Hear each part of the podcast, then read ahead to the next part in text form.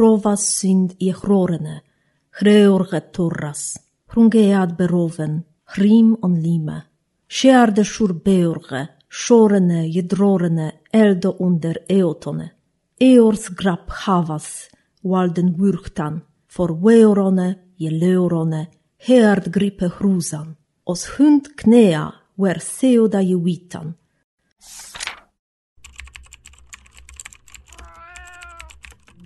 Na przykład podcast Stowarzyszenia Tłumaczy Literatury.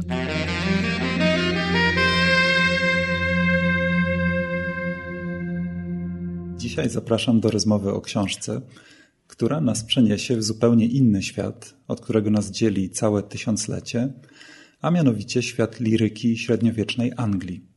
I naszą przewodniczką będzie Monika Opalińska z Instytutu Anglistyki Uniwersytetu Warszawskiego, badaczka, ale też tłumaczka literatury staroangielskiej. Dzień dobry. Będziemy mówili o Twojej książce, którą zatytułowałaś Pieśni Szarej Godziny, elegie staroangielskie z kodeksu z Exeter. Jest to Twój wybór i Twój przekład, ale także naukowe opracowanie z obszernym komentarzem siedmiu średniowiecznych wierszy różnej długości, które łączy między innymi to, że zostały spisane w drugiej połowie X wieku i razem z wieloma innymi zabytkami piśmiennictwa staroangielskiego trafiły do jednej księgi, czyli kodeksu. I twój polski przekład tych siedmiu wierszy ukazał się nakładem wydawnictw Uniwersytetu Warszawskiego w wydaniu dwujęzycznym, czyli oprócz przekładów i komentarza książka zawiera też oryginały, które są przedstawione i w formie reprodukcji oryginalnych rękopisów, i też w takiej łatwiejszej do odczytania transkrypcji. I pierwsze wydanie tej książki wyszło w 2013 roku, ale do dzisiaj pozostaje w druku, więc można tę książkę bez trudu zakupić. I też na początek chcę powiedzieć, że to jest temat, który dla mnie jest bardzo bliski, bo na studiach zajęcia ze wstępu do literatury angielskiej prowadził w mojej grupie sławetny Tomasz Zimmer. To był doktorant znany z tego, że płonął ogromną pasją do średniowiecza. I nieraz miałem wrażenie, że dla niego literatura skończyła się z chwilą, kiedy wynaleziono druk i na zajęciach dojechaliśmy może gdzieś do XVIII wieku siłą rozpędu, bo wcześniej mnóstwo czasu poświęciliśmy właśnie na omawianie tekstów średniowiecznych. I muszę powiedzieć, że jego entuzjazm był dla mnie bardzo zaraźliwy, bo potem czytałem jeszcze wiele angielskich utworów średniowiecznych, które stały mi się jakoś tak podskórnie bliskie. I część elegii, które tutaj przełożyłaś na polski, poznałem dawno temu dzięki niemu w przekładach na współczesny angielski i zawsze wydawały mi się wyjątkowe, ale myślę, że słuchacze i słuchaczki naszego podcastu niekoniecznie będą wiedzieli, o czym rozmawiamy. Z Twojej przedmowy można między wierszami wyczytać, że to tłumaczenie nie było dla Ciebie tylko rutynową pracą filologiczną. Piszesz o tych elegiach naprawdę z wyraźnym zachwytem, ze wzruszeniem, więc powiedz może, dlaczego wybrałaś te teksty i jakie na Tobie robią wrażenie. To są rzeczywiście bardzo piękne, y, niezwykle liryczne, przejmujące teksty, które są przeniknięte takim głębokim smutkiem, głęboką refleksją nad życiem i nad przemijaniem. Są w nich zawsze nuty, które każą zamyślić się nad takim jakimś uniwersalnym losem ludzkim, ale z drugiej strony jest w nich też piętno jakichś historii bardziej osobistych. Tematem jest takim, który jest wspólny dla nich wszystkich, jakaś samotność, wykluczenie ze wspólnoty. I to jest chyba taki rys najbardziej charakterystyczny właśnie, który kojarzy się z tym światem anglosaskim, czy w ogóle może szerzej z średniowieczem, gdzie egzystencja poza światem wspólnoty musiała nieść ze sobą bardzo bezpośrednie zagrożenie dla życia ale jest w nich też mowa o tym smutku wynikającym właśnie z takiego poczucia osamotnienia. I ten głos taki osamotnienia słychać zarówno w elegii Wędrowiec, która mówi o wędrowaniu, o przemierzaniu jakichś takich niezmierzonych przestrzeni w poszukiwaniu, właściwie nie wiadomo do końca czego. Słychać to także bardzo wyraźnie w elegii Żeglarz, gdzie jest mowa o wędrówce drogami morskimi. Słychać to w lamencie niewiasty więc pojawiają się też te same wątpliwości, te same refleksje w głosach kobiecych w Legii Anglosaskiej. Ale jest także przykład elegii, która opisuje porzucone, zdewastowane miasto, czyli ruiny.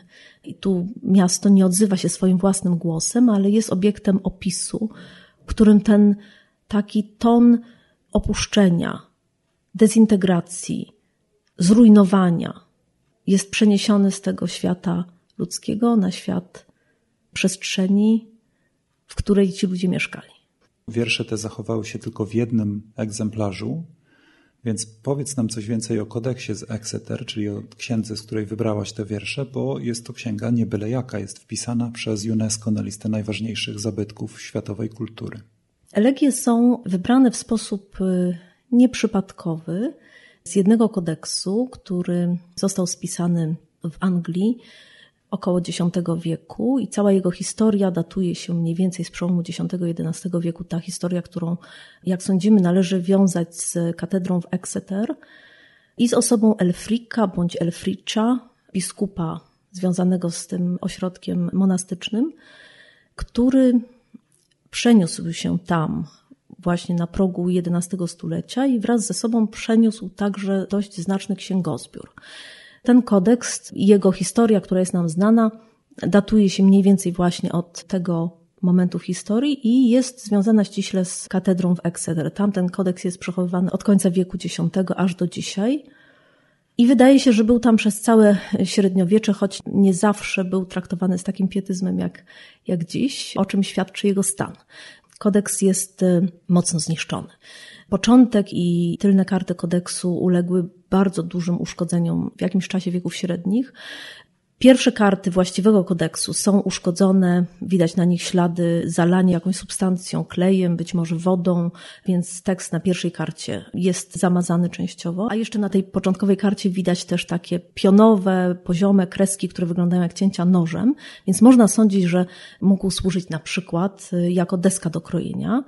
Nie było to w ogóle takie dziwne, bo kodeksy były często przechowywane bez opraw zewnętrznych, w związku z tym bardzo często, zwłaszcza te mniej cenne albo te, które uchodziły za mniej istotne dla danej wspólnoty czy dla danej biblioteki, były traktowane w taki sposób użytkowy.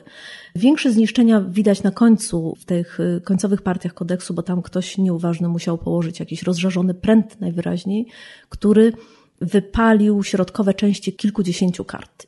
To zniszczenie się zmniejsza, im bardziej w głąb kodeksu od tylnych kart zaglądamy, ale jest jednak na tyle znaczące, że obejmuje dużą część tekstu, która została bezpowrotnie utracona. W tej ostatniej części kodeksu są zapisane zagadki staroangielskie i część tych zagadek właśnie jest nie do odczytania przez to fizyczne naruszenie materii rękopiśmiennej. Kodeks obejmuje około 130 kart. Jest tam kilka kart wklejonych, dołączonych później, które obejmują właśnie takie inwentarze, spisy ksiąg i jakieś materiały dodatkowe, ale właściwy kodeks tak naprawdę zaczyna się na karcie numer 8. I od tego miejsca w kodeksie zaczynają się utwory poetyckie, to znaczy pisane wierszem aliteracyjnym, staroangielskim, które obejmują oprócz poezji religijnej, wersyfikowanych żywotów świętych, utworów modlitewnych, także takie utwory o charakterze elegijnym, lirycznym, pisane tym samym aliteracyjnym metrum staroangielskim, których jest w sumie siedem. One są rozproszone w tym kodeksie, nie tworzą jakiegoś spójnego zespołu tekstów zapisanych jeden po drugim. Więc pytanie, które mógłby zadać czytelnik, czy jest uzasadnione wybieranie, wyjmowanie tych utworów spośród innych zapisów kodeksu i umieszczanie ich w jakimś tomie, który sugeruje jakąś spójność treści albo spójność formalną. Wydaje mi się, że tak, bo to jest też w jakiś sposób umocowane tradycją filologiczną. Te utwory w bardzo wielu antologiach pojawiają się jako utwory elegijne, choć należy pamiętać, że ta elegijność staroangielska czy germańska to nie do końca jest ta elegijność, o jakiej myślimy, kiedy czytamy elegie łacińskie, rzymskie na przykład. To są utwory, które mają pewien liryczny ton, w których jest mowa o porzuceniu, o banicji, o tęsknocie, o samotności, o takich rzeczach trapiących człowieka w sensie uniwersalnym, ale też w ścisłym sensie lokująca podmiot liryczny, bohaterów tych utworów w świecie germańskim i ten rys taki północnej Germanii jest w nich także bardzo mocno widoczny. Żeby nie rozmawiać o tej poezji w próżni, przeczytaj nam może fragment jednej z elegii. Wybrałem tutaj wiersz zatytułowany w Twoim przekładzie Ruina I pomyślałem, że to będzie pasowało o tyle, że jest to medytacja w murach zrujnowanego miasta, więc zarazem przywodzi na myśl tamten świat zamierzchłej już kultury staroangielskiej, który w naszych czasach jest tylko ruiną, ale zarazem też jest literackim śladem bardzo ciekawego zjawiska historycznego, procesu najazdów plemion germańskich na Wielką Brytanię. Więc posłuchajmy fragmentu w oryginale i w Twoim przekładzie. Rättlich ist das Wealstan, würde je bräkon, burgstede burston, brosnas enta je Chrovas sind je chrorene, chreorge turras, hrungead beroven, hrim on lime. Sjearde shur beorge, shorene je drorene, eldo under eotone. Eors grap havas, walden wurchtan, for weorone je leorone, heard gripe hrusan. Os hund knea wer seoda je witan. Oft that way je bad, reihar und rättfäg, riche efter Othrum, of stonden under stormum, steap, jeap, jedreas. I po polsku? Los złamał te przedziwne mury, zmiażdżył miasto. Kruszą się dzieła olbrzymów, zwalone dachy, zrujnowane wieże, kute bramy rozbite, szać na murach kalekich domów, poszarpanych, zmurszałych, przeżartych wiekiem. Szpony ziemi schwyciły wielkich budowniczych, tych, co przepadli w twardym uścisku ziemi na sto pokoleń. Mury pokryte szarą pleśnią, znaczone czerwienią, patrzyły jak odchodzi królestwo za królestwem, niewzruszone pod naporem burz, aż runęły z wysoka. Po tych słowach w rękopisie zaczyna się tekst niekompletny, i to jest taka fizyczna ruina, która dotyka też tego samego utworu, mhm. bo on jest zapisany już na samym końcu kodeksu na karcie 124, zaczyna się tam. I to jest jedna z tych kart, które zostały dotknięte właśnie tym rozpalonym żegadłem, które... Myślałem, że już bardziej poetycko nie da się tutaj nic osiągnąć, a tutaj okazuje się, że jeszcze nas historia obdarowała takim prezentem. Może powiedzmy też chwilę o tym, o czym może być ten wiersz. Wydaje mi się, i tu oczywiście nie jest to mój głos tylko, ale znowu jest to takie moje przekonanie, które wyrasta z wielu lektur i jest poświadczone tą wieloletnią tradycją filologiczną, że może tu być mowa o mieście czy o jakichś budowlach, które były pozostałościami tej rzymskiej Brytanii, bo poza tymi legionami rzymskimi, które tam przybyły w czasie tego pierwszego podboju rzymskiego, poza obozami, w których stacjonowali żołnierze, też powstawały na ziemi angielskiej wille czy takie rozbudowane kompleksy bardzo luksusowych, mieszkalnych ośrodków na wzór tych, które powstawały na kontynencie, w Rzymie. Zarówno prace archeologiczne, jak i studia historyków wskazują na to, że ta sama tradycja budowania willi, przez willę rozumiemy nie tylko pojedynczą budowlę, ale cały kompleks budynków, w których były i termy, i atrium, w takim samym charakterze, choć być może w mniejszej skali, jak to właśnie miało miejsce na kontynencie. Więc wydaje mi się, że może tu być mowa o takich pozostałościach luksusowych rzymskich osiedli, bo one w wieku V, w wieku VI, w wieku VII, VIII jeszcze wciąż były właśnie w postaci takich zrujnowanych pozostałości. Mamy świadectwo z pism chrześcijańskich, anglosaskich autorów, którzy widzieli i opisywali tego typu miejsca. Były też próby lokalizacji tego konkretnego miejsca w tym utworze z miejscowością Bas i z termami, które tam przetrwały. Próbowano zlokalizować to miejsce, które jest opisywane na samym końcu tego utworu, którym bije gorące serce źródła. Więc jest mowa o jakichś mm, gorących o źródłach. Próbowano też y, na podstawie topografii terenu uzasadniać, że być może to miejsce opisywane w tym utworze to jest właśnie Bas. Zastanawiająca jest fraza użyta na samym początku tego utworu, w drugiej linii mówi się Brosnas enta jeweorg. Hmm które w tłumaczeniu brzmi kruszą się dzieła olbrzymów. I ta fraza enta jeweorg, czyli dzieła olbrzymów, też skłaniała niektórych badaczy do uznania, że być może wcale nie chodzi tutaj o Bath albo jakieś inne miasto, które pozostało po Rzymianach, tylko chodzi o jeszcze wcześniejsze osiedla e, ludności autochtonicznej, takie, które kojarzą się na przykład ze Stonehenge. Ale to są także tylko spekulacje. To są spekulacje, no tak. Jest taka bezceremonialność tych starych tekstów. One zwykle ocalały w jednym egzemplarzu, bez kontekstu, nic nie wiemy na ich temat. Rzeczywiście to jest zarazem bardzo fascynujące dla badacza, ale też no, frustrujące. Nigdy do końca nie masz pewności, choć te spekulacje są często bardzo błyskotliwe i pomysłowe. Przekładasz te wiersze z języka staroangielskiego. Słyszeliśmy przed chwilą, jak on brzmi. Kiedy czytamy teksty staropolskie, całkiem sporo jesteśmy w stanie zrozumieć, ale tutaj mamy tekst setki lat starszy od najstarszych zachowanych zabytków polszczyzny. To słynne pojedyncze zdanie po polsku z księgi Henrykowskiej Daj, a ja pobruszę, a ty poczywaj, pochodzi z końca XIII wieku, a tutaj mamy teksty zapisane mniej więcej w czasach naszego Mieszka I. Niewykluczone, że powstały dużo wcześniej, więc to są czasy jeszcze sprzed podboju Anglii przez Normanów pod wodzą Wilhelma Zdobywcy pod koniec XI wieku. Dlatego język staroangielski nie zawiera jeszcze tej przymieszki romańskiej i nie można nie zauważyć, że to jest bardzo inny język i dla niespecjalisty właściwie zupełnie niezrozumiały, więc przez to wydaje mi się bardzo ciekawy. Opowiedz nam coś więcej o tym języku. To jest rzeczywiście język zupełnie inny niż współczesny angielski. Przede wszystkim dlatego, że był to język fleksyjny, to znaczy była w nim odmiana przypadkowa.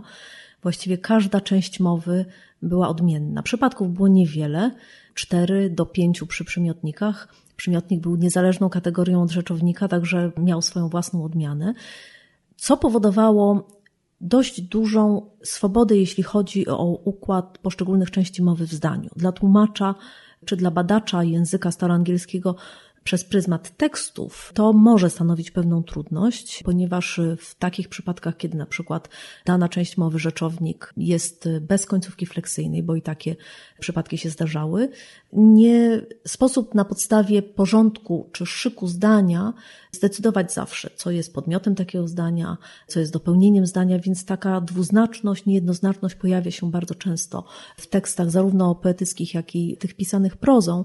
I czasem stawia tłumacza w obliczu no, jakichś decyzji, które mogą być kontrowersyjne, bo wiążą się z rozwiązaniem właśnie tej dwuznaczności, niejednoznaczności językowej.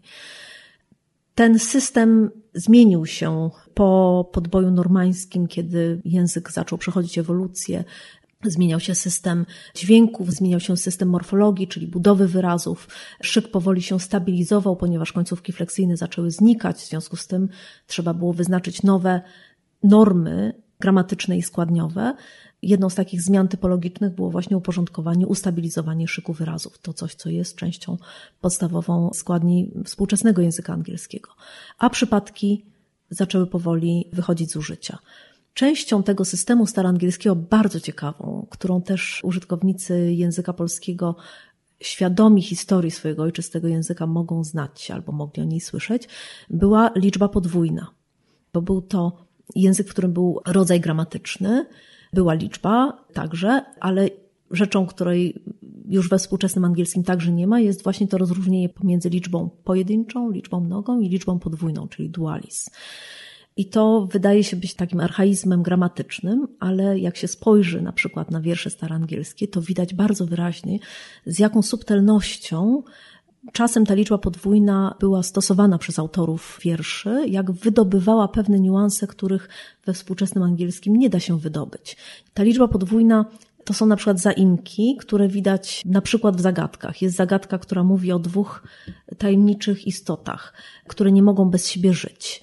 Ponieważ są dwie, więc za każdym razem w tym krótkim, wierszowanym utworze jest ta ich dwoistość e, wyrażana właśnie przez liczbę podwójną. Potem na końcu okazuje się, że prawdopodobnie chodzi o rybę i morze. I ryba nie jest w stanie funkcjonować bez morza i ten związek, ta bliskość jest właśnie wydobywana między innymi za pomocą liczby podwójnej. Takim najbardziej chyba niezwykłym przykładem na użycie tej liczby podwójnej w języku w taki sposób celowy jest senokrzyżu gdzie krzyż, narrator, mówi o swojej bardzo bliskiej więzi z ukrzyżowanym Chrystusem i też jest w sposób celowy używana liczba podwójna, zaimki liczby podwójnej, żeby wyeksponować właśnie tę bliskość pomiędzy krzyżem, znakiem męki, a Chrystusem, który na nim zawisł. Nawiasem mówiąc, sen o krzyżu, również bardzo stary poemat staroangielski, który również przetłumaczyłaś na język polski, więc ja myślę, że jeszcze kiedyś musimy się koniecznie spotkać i o nim porozmawiać, bo to też jest tekst, który pamiętam, że zrobił na mnie kolosalne wrażenie. Tam mamy scenę ukrzyżowania Chrystusa i Chrystus jest ukazany jako wojownik, który zwycięża. I tak samo krzyż jest ukazany jako wojownik, który pozostaje do końca przy swoim władcy, przy swoim dowódcy. Więc to bardzo, bardzo ciekawy tekst. No i w zasadzie to trochę mnie przeprowadza do mojego następnego pytania, bo odmienny jest nie tylko język. Mamy tutaj fleksję, mamy inne rodzaje gramatyczne, nawet inne grafemy. Tam są niektóre litery, które inaczej się zapisuje, więc każdy, kto sięgnie po Twoją książkę, może być zaskoczony, widząc symbole, z którymi nie za bardzo wiadomo, co zrobić, bez Twojego uczonego komentarza, oczywiście. Więc odmienny jest nie tylko język, ale też i sama kultura, bo to są teksty bardzo silnie osadzone w kulturze germańskiej, z jej mitologią, z jej kosmologią. Powiedz, gdzie Twoim zdaniem najwyraźniej widać tę swoistość, tę odmienność, nordycki sposób myślenia o świecie w tych wierszach? Więc wydaje mi się, że chyba najbardziej widać go właśnie w tych próbach adaptacji treści, które niekoniecznie kojarzą się z, e, ze światem germańskim, pogańskim, na przykład treści chrześcijańskich i wyrażenie ich za pomocą tych kategorii, pojęć czy obrazów, które były bliskie narratorom posługującym się językiem starangielskim i y, żyjącym w tej kulturze. Przykładem, do którego na marginesie tylko wrócę, jest właśnie ten Senokrzyżu, o którym żeśmy przed chwilą wspomnieli, który jest takim bardzo charakterystycznym utworem pokazującym ściśle chrześcijański obraz za pomocą stylistyki germańskiej. To nie jest jedyny taki przykład w mm, starosaskim utworze pod tytułem Heliant, który jest parafrazą Ewangelii. Też jest obraz Chrystusa, który jedzie na czele wojsk konno, prowadząc za sobą drużynę. W tym ostatnim utworze pisanym w języku starosaskim jest też przedstawiona scena narodzin Chrystusa i pastuszków, którzy pasą nie owce, tak jak w historii biblijnej, tylko konie. Więc to jest taki wątek, który powraca nie tylko w utworach starangielskich, ale w ogóle jest charakterystyczny dla całej literatury północno-germańskiej. Jeszcze innym elementem kultury staroangielskiej, który pojawia się w utworach z tego kodeksu, ale także w innych, na przykład w opisach bitew, są zwierzęta to znaczy drapieżne ptaki, drapieżniki takie jak wilk, które są zawsze obecne e, na polu walki, kiedy po skończonej bitwie leżą tam ciała pokonanych wojowników i wtedy są one narażone na rozszarpanie przez te dzikie bestie, które wychodzą z lasu.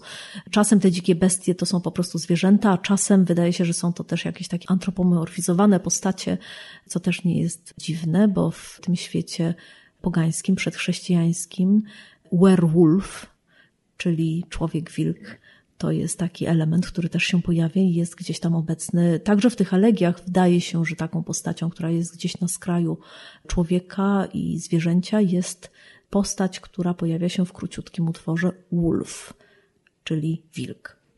W elegii, którą zatytułowałam Wędrowiec, wzorując się na tym XIX-wiecznym angielskim tytule Wanderer, jest taka scena właśnie, gdzie pojawiają się beasts of the battle, czyli te krwiożercze zwierzęta, istoty wychodzące z lasu, pojawiające się nagle gdzieś, gdzie... Na pobojowisku. Na pobojowisku. Warjasta winsalo, waldent litjas, dreame bidrorne, dugos eal je kronk blank bi weale.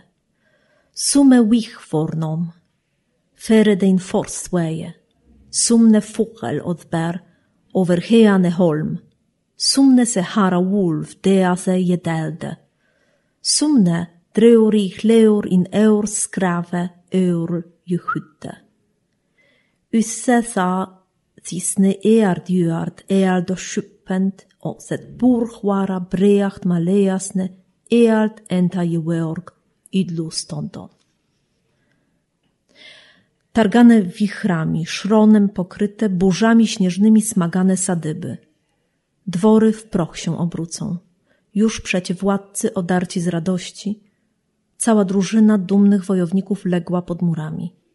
Tych zabrała bitwa, powiodła na bezdroża śmierci. Tego ptak poniósł nad wody głębokie. tego szary wilk wydał śmierci. Tego zaś wojownik o krwawym uśmiechu ukrył w jamie podziemnej. Oto Stwórca przeznaczył ziemię na zniszczenie. Opustoszałe, bez zgiełku mieszkańców stanęły pradawne dzieła olbrzymów. Innym elementem tego świata, który e, przywodzi na myśl tą taką surową północ jest sposób e, przedstawienia przyrody, natury. To jest bardzo mocny element wszystkich elegii. W Skardze Niewiasty na przykład jest obraz takiego jakiegoś wyizolowanego, opuszczonego świata. W innym utworze jest mowa o jakichś bagnach, torfowiskach, miejscu, który jest e, zagubiony gdzieś w jakiejś głuszy, do którego trudno dotrzeć. Więc e, ten świat natury jest wciąż obecny właściwie we wszystkich tych utworach i człowiek jest przedstawiony jako osoba, która się musi z tym żywiołem natury zmierzyć, która się bez przerwy zmaga. Jest taka bardzo piękna książka Vito Fumagalli, napisał Świt średniowiecza i tam jest w bardzo taki sugestywny sposób przedstawiona właśnie ta północna przyroda, gdzie jest mowa o tym, że to jest świat niebezpieczny. To jest świat, w którym człowiek bez przerwy musi się mierzyć z niebezpieczeństwem ze strony drugiego człowieka, ze strony świata zwierząt, ze strony świata przyrody. Wieją wiatry, huczą wiatry, są zamiecie. To nie jest taki świat, który widać w, jak się czyta na przykład właśnie z tej antologii palatyńskiej, opisy morza, opisy żeglugi, to one są radosne. I takie momenty czasem się pojawiają w poezji staroangielskiej. Tym samym kodeksie, z którego są wybrane te utwory elegijne, jest też zapisany wierszem żywot świętego Guzlaka. To był taki y, święty anglosaski. I tam się pojawia taki obraz, kiedy Guzlak po śmierci nagle znajduje się w świecie otoczonym jasnością, zielonością, głosem ptaków i to jest nagły taki promyk radości w tym posępnym, bardzo surowym, huczącym od zawiei i śniegu świecie anglosaskim. Rzadka rzecz, ale też się czasem zdarza. W żeglarzu jest obraz człowieka, który przedziera się przez wodę, rozgarnia ją, tą częściowo skutą lodem powierzchnię własnymi rękoma. Więc obraz tego kruchego człowieka, który jest bez przerwy, bez przerwy musi mierzyć się z trudem, z taką surowością natury, jest obecny właściwie na różnych poziomach w każdym z tych utworów. Może posłuchajmy, bo żeglarz ma bardzo wiele tych elementów takiej okrutnej, morskiej, y, zimnej przyrody. May each bäme sylvum soskiet rekan, sisas sechan, hu each je swing dachum er fos oft throwade bittre bröst Kear gebiden habbe, je kunat in ceole Kear seldafela. Atul yza juealk. Särmek i oft begeat, näro nichtwako et nakan stevnan, sone habe klivum knossas. Kalde je srungen, veron mine fat, forste je bunden, kaldum klomum. Serza keare seo vedun, hat umhörtan, hon går innan slatt merewejeres mod.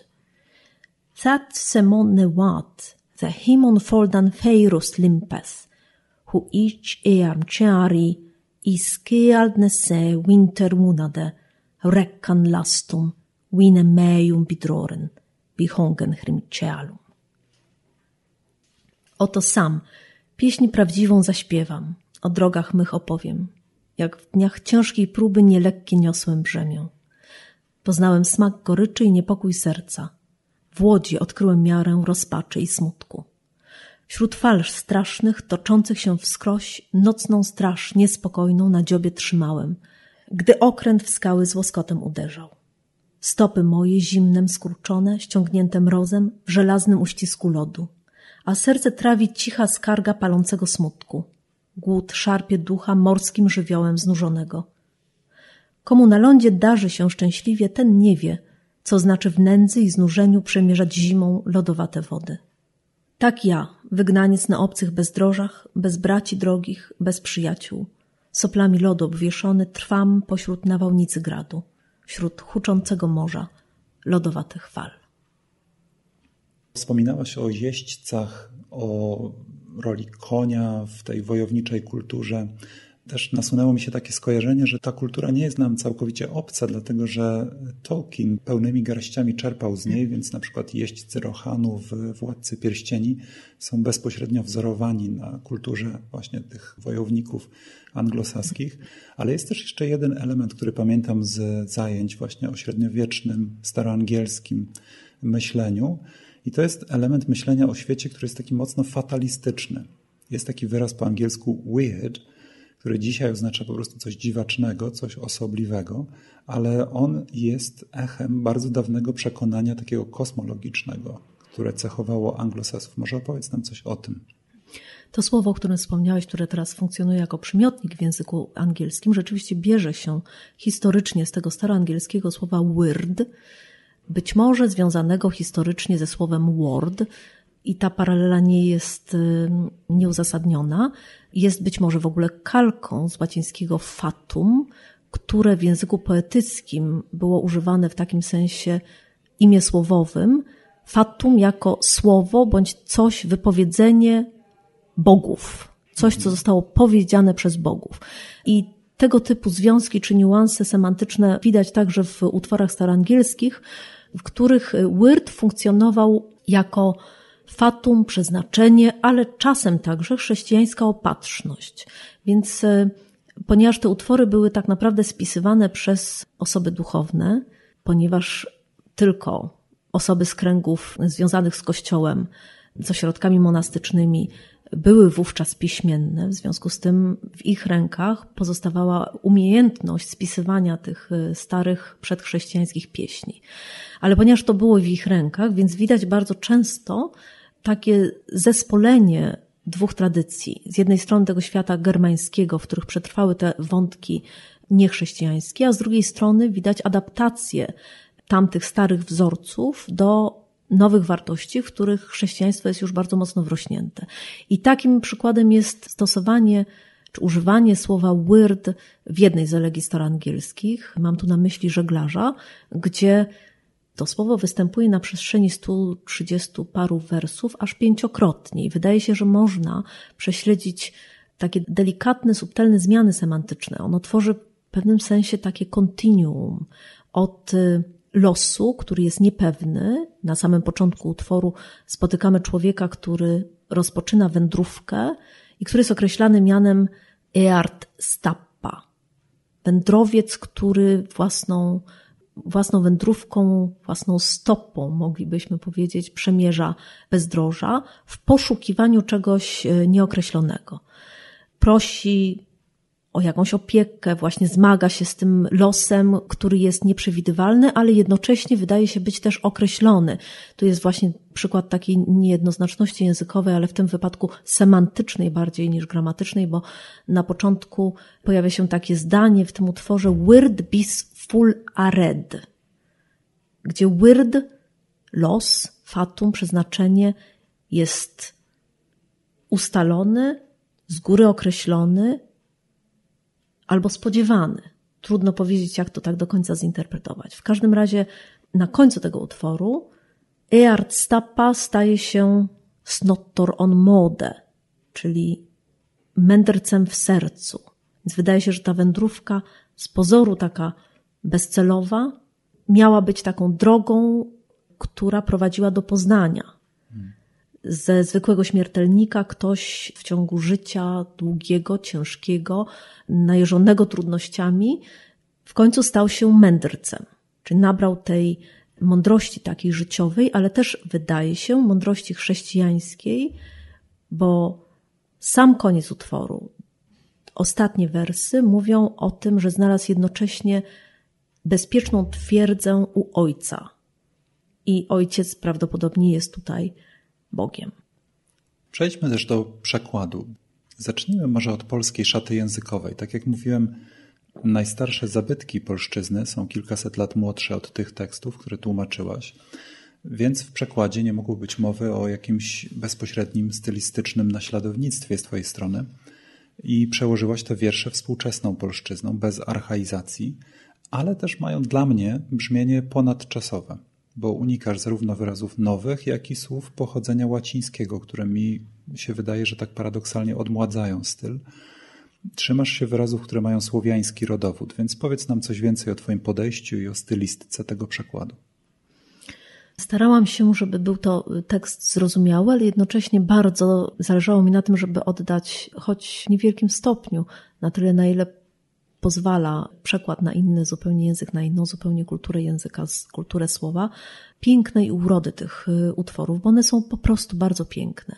Brzmienie staroangielskie jest piękne, to nie jest tak, że te utarte schematy i wzorce metryczne powodują jakąś taką automatyzację. To są po prostu bardzo piękne, bardzo wzruszające utwory w oryginale. I ponieważ wiedziałam, że tych aspektów formalnych, technicznych, które wynikają ze struktury wiersza staroangielskiego, nie uda mi się przenieść w polskim przekładzie, więc chciałam przynajmniej zadbać o to, żeby były one zrozumiałe, ale jednocześnie, żeby zachowały jakąś cząstkę tej oryginalnej urody.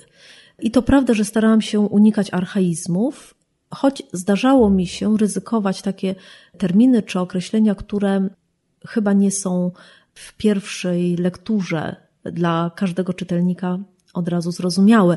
Jednym z takich określeń jest słowo wróżda, kluczowe chyba dla zrozumienia przynajmniej części tradycji anglosaskiej, czy w ogóle szerzej germańskiej. Wróżda, czyli zemsta, zemsta rodowa, która czasem jest przenoszona z pokolenia na pokolenie i która była bardzo mocnym elementem tego świata i współistnienia egzystencji w rodach anglosaskich. Zaryzykowałam to słowo i ono pojawia się w jednym z bardziej tajemniczych utworów, które są zawarte w tym moim tomie, a mianowicie w skardze niewiasty, gdzie jest mowa o jakiejś banicji, o opuszczeniu, o wykluczeniu ze wspólnoty, ale jednocześnie także właśnie o jakiejś zemście rodowej, która dotyka nie jednego człowieka, ale wszystkich jego bliskich. Starałam się używać słów, które mają w sobie jakąś urodę poetycką, które będą w jakiś sposób przenosić nas w ten świat anglosaski, ale właśnie bez tego takiego nadmiernego kolorytu słowiańskiego. Takich słów jak wojowie starałam się unikać, żeby nie było tych nadmiernych skojarzeń właśnie z takim średniowieczem, z którym mamy chyba częściej do czynienia w polskich Takim przekładach. średniowieczem z popularnych wyobrażeń, tak. prawda? Wąsaci, mhm. woje, piją piwo i tam. Mówisz o tym, że starałaś się ocalić ile się dało z tej staroangielskiej poetyki, ale zróbmy też może taki krótki katalog strat, bo to rzeczywiście jest bardzo charakterystyczna, bardzo wyrafinowana tradycja poetycka. To jest jedna z tych rzeczy, które zawsze we mnie budzą duże uznanie, że to naprawdę nie są wiersze proste. One wyrastają z tradycji oralnej, mają taką trochę formułową budowę, tak żeby można było je łatwiej pewnie improwizować w tych dawnych wiekach, kiedy były wyłącznie oralne, ale bardzo wiele z tego oralnego jakby ich charakteru pozostaje również w późniejszej pisanej tradycji. Więc opowiedz nam więcej o poezji staroangielskiej, jak ona wyglądała. Ona rzeczywiście jest mocno zakorzeniona w tych przekazach ustnych i mamy nawet bezpośrednie świadectwa tego, w jaki sposób te utwory powstawały. Jest taki znany bardzo krótki utwór, który jest znany pod nazwą Hymn Kedmona. I to jest krótki, wierszowany utwór, który właśnie jest taką cudowną syntezą starogermańskiej pieśni, która mówi o historii stworzenia. Jest hymnem na cześć Stwórcy, Boga. W historii Zwykle przyjmuje się, że to jest pierwszy utwór poetycki zapisany w języku staroangielskim. On łączy te wątki nowego i starego świata, zarówno w tej warstwie formalnej, ponieważ pisany jest takim tradycyjnym metrum staroangielskim, gdzie jest linia poetycka złożona z dwóch półwersów, łączonych aliteracją, czyli powtarzaniem pewnych zestrojów spółgłoskowych, akcentowych. Akcent łączy się tam zwykle z powtarzalnością dźwięków samogłoskowych albo spółgłoskowych, więc jest ten rytm osiągany nie tylko przez akcent, ale także przez podobieństwo fonetyczne. Tu mogliśmy są... się zresztą przekonać. Mi się to bardzo podobało, jak czytałaś wiersze, to słychać było taki pulsujący rytm. Więc od razu widać, że to nie jest wiersz sylabiczny, gdzie musi być ta sama liczba sylab, tylko właśnie wiersz, który nazywamy tonicznym, czyli taki akcentowy, gdzie jest pewna liczba zestrojów akcentowych, które się powtarzają w każdej jej linijce. Tak, i ten rytm właśnie wynika z pewnej określonej liczby akcentów mocnych, które są przedzielone akcentami słabymi albo nieakcentowanymi samogłoskami, których może być wiele. Także te linie poetyckie mają różną długość, ale mimo tego, że te akcenty mocne są tam obecne, właśnie tej takiej automatyzacji pełnej nie ma. Zwłaszcza w tych takich najbardziej kunsztownych utworach poetyckich jak Beowulf, ale także jak Elegie, czy w ogóle wszystkie utwory z tego kodeksu z Exeter, które które są dobre technicznie, to znaczy widać w nich, że jest bardzo dobre zespolenie treści z tą szatą formalną utworów, że autor ten anonimowy, który je zapisywał, po prostu panował nad tymi dwiema płaszczyznami w sposób mistrzowski. Te wiersze są też trudne pod względem właśnie takim formalnym, już pomijając te aspekty aliteracji, rytmu. To są wiersze, które składają się z dłuższych fragmentów i tak należy je czytać. W przeciwieństwie do polskich wierszy średniowiecznych, tych wierszy zdaniowych, w których zwykle linia poetycka zawiera skończoną myśl. W poezji staroangielskiej jest przerzutnia, która czasem biegnie przez wiele kolejnych wersów i kolejnych linii poetyckich. Nie kończy się z końcem zdania, tylko jest rozwijana przez kolejne linie poetyckie. Także można mówić właściwie o takich akapitach całych, fragmentach, raczej niż pojedynczych liniach poetyckich, które zawierają jakąś skończoną myśl. I to jest też trudność, ponieważ aliteracja wymaga powtórzeń. W związku z tym całe te cząstki znaczące, znaczeniowe w poezji staroangielskiej są przepełnione, czasem ponad miarę wydaje się nam, współczesnym czytelnikom, synonimią. Każda część gramatyczna, każda kategoria gramatyczna tak naprawdę może być wielokrotnie wyrażona na inny sposób. I czasem to zmienia treść, czasem w sposób bardzo nieznaczny, tylko dopełnia, jakby rozbudowując w sposób taki naprawdę dość istotny całą myśl poetycką. Także synonimia i złożoność składniowa to jest chyba ten element poezji starangielskiej, który jest największym wyzwaniem dla tłumacza. No, nie mówiąc o tym, że też te synonimy niekiedy są osiągane innym środkiem stylistycznym, kenningami, czyli właśnie takimi złożeniami wyrazów, prawda? Tak.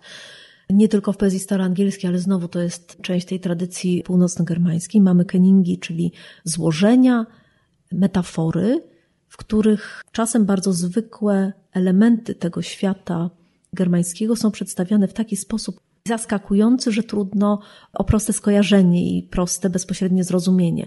Podstawowe no to takie jak Huel Rad czy Swan Rad, określenia morza jako ojczyzny wielorybów, czy drogi wielorybów, drogi albo mieszkania łabędzi, ale zdarzają się też perełki, takie niepowtarzalne hapax legomena, czyli zwroty bądź wyrazy, które pojawiają się tylko raz jeden w całym korpusie zachowanych do dziś tekstów staroangielskich.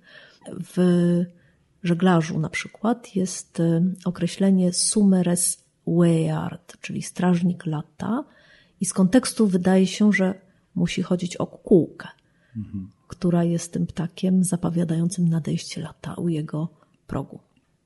Innym takim kenningiem, który mi się nasuwa, to jest bitewny pot oznaczający krew, więc to są naprawdę nieraz bardzo poetyckie i takie interesujące pomysły.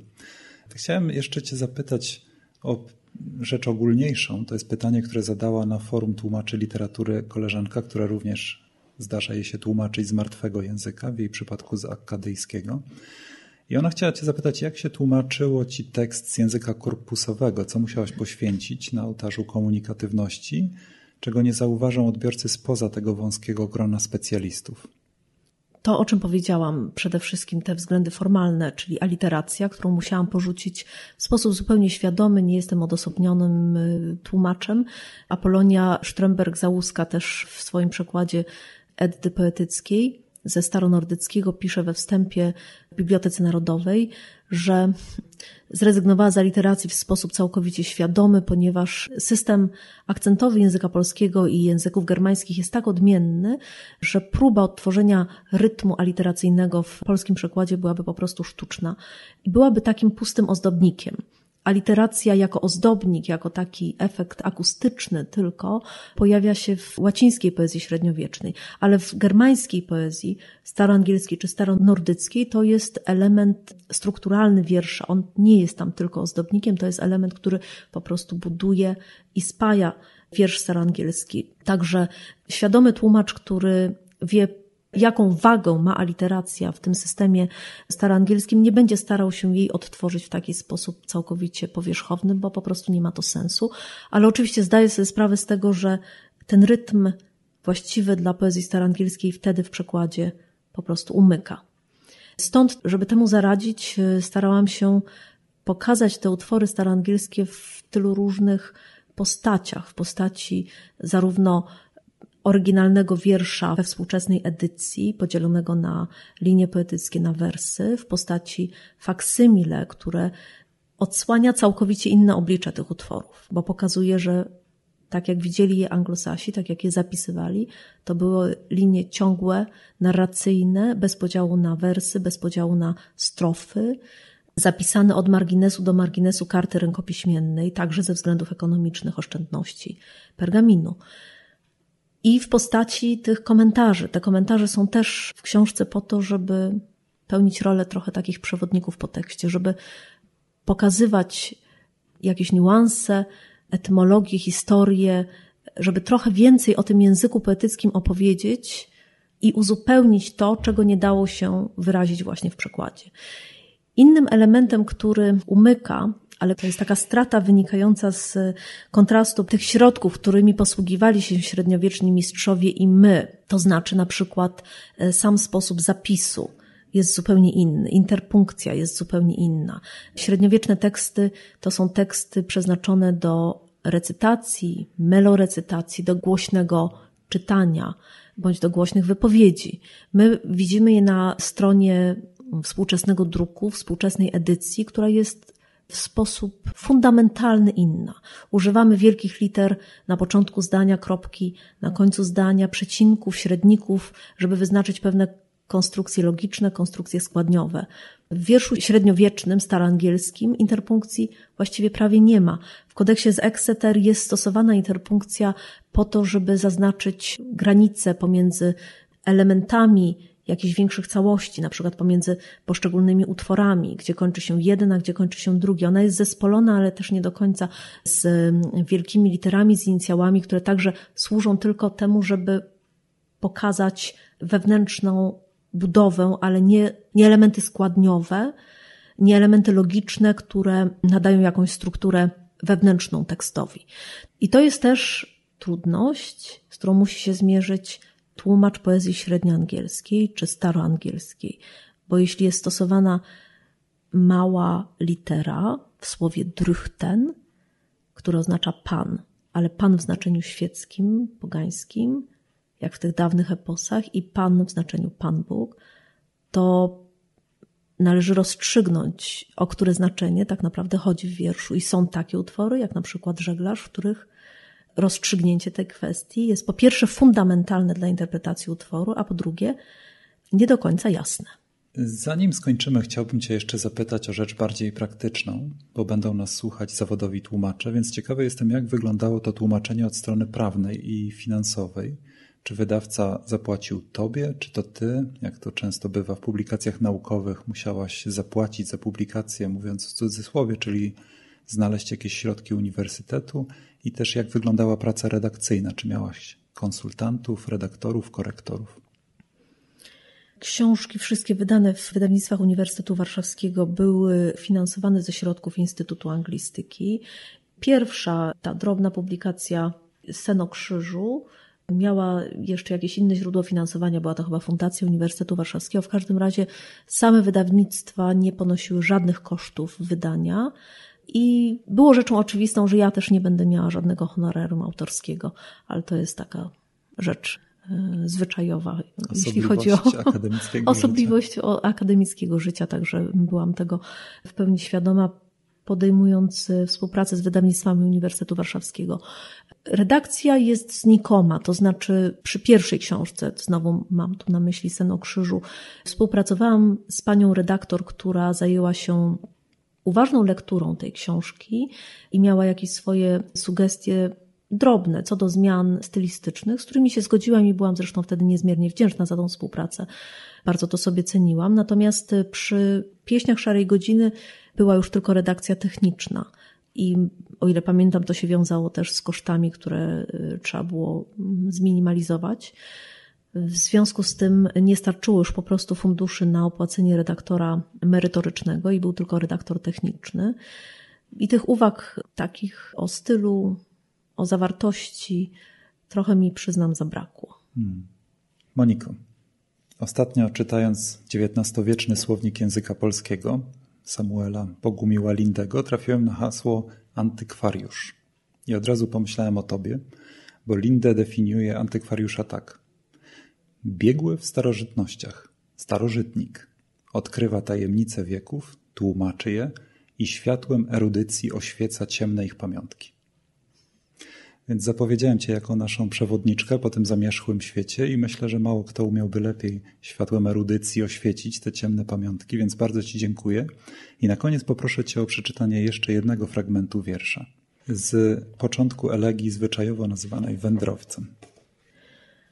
Oft him anhaga arie bides, metodes milce, ceachte hemocceari, jont lachula de longe skölde, Hreran mit hondum hrimcealdesse, wadan reklastas, wird bis full ared.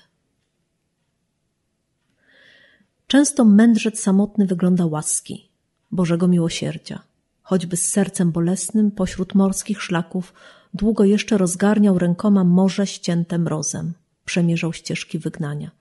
Los się wypełni.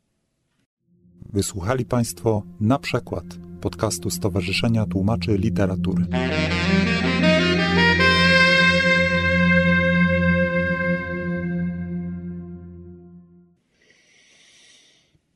No, można by bez końca o tym rozmawiać. Można by bez nie? końca, bo wiesz, bo jakieś echa tego wiesz, to za każdym razem, co sobie myślę, wiesz, dla mnie jest fantastyczna ta koniunkcja, bo wiesz, też nie wiem, czy pisałam o tym trochę, ale może za mało to wtedy wyeksponowałam, bo jakby jeszcze nie bardzo widziałam to parę lat temu tak dobrze jak teraz. Ale oprócz tego, że tam jest bardzo mocny, wiesz, ten element taki pogański, to też widać tą retorykę opartą na wzorcach klasycznych. Wiesz, zobacz, tutaj jest to ubisunt, mm -hmm. huerquo macho, to się przewija przecież przez całą tą średniowieczną poezję. -hmm. I w starofrancuskiej, i w, i w angielskiej to są, wiesz, dla mnie ten, ten mariaż naprawdę tego starego z tymi takimi wzorcami klasycznymi, wykształcenie, wiesz, ten ich świat, prawda, bo to byli anglosasi, no, mnisi, ale anglosascy mnisi, ta kultura ich otaczała przecież, prawda, mieli to gdzieś tam obecne było cały czas, ale z drugiej strony też i to, że oni byli wykształceni w tych zasadach trivium, potem quadrivium, że przeszli przez to wykształcenie łacińskie, klasyczne. To, co mnie porusza w tych wierszach, to jest to, że na każdym kroku w zasadzie widzisz łączność również z tym dzisiejszym światem. Tam wspominałem trochę o tym, że na przykład y, Tolkien czerpie z tej kultury i im więcej się czyta Tolkiena, tym lepiej widać te, te związki. Ale też to jest na poziomie w ogóle krajobrazu, bo wiadomo, że wsie angielskie często mają układ pól, taki, który sięga aż tych początków właśnie anglosaskich po dziś dzień, tak samo jak mają po dziś dzień rzymskie drogi, które biegną przez wiejskie krajobrazy. To też widać w języku, bo chociaż on jest taki obcy i taki odmienny, to jednak ten korzeń germański do dzisiaj istnieje i często jest także gdzieś zaszyty, tak jak w tym wyrazie lud, który jest gdzieś tam głęboko w swoich korzeniach tym strażnikiem chleba, chlaw, weird, czy ten weird też jest y, u Pratchetta Weird Sisters książka też nie, nie bierze się z niczego. Patrząc na współczesną kulturę, nieraz widzi się rzeczy, które są tak, no, tak jak się patrzy na fotografię przez taką bibułę w albumie, że widzisz pewne hmm. zarysy jakiegoś świata, który przebija tylko nikle za niej. No dobrze, kończymy. Pakujemy te nasze sprzęty. Dziękuję Ci Dziękuję bardzo. Bardzo.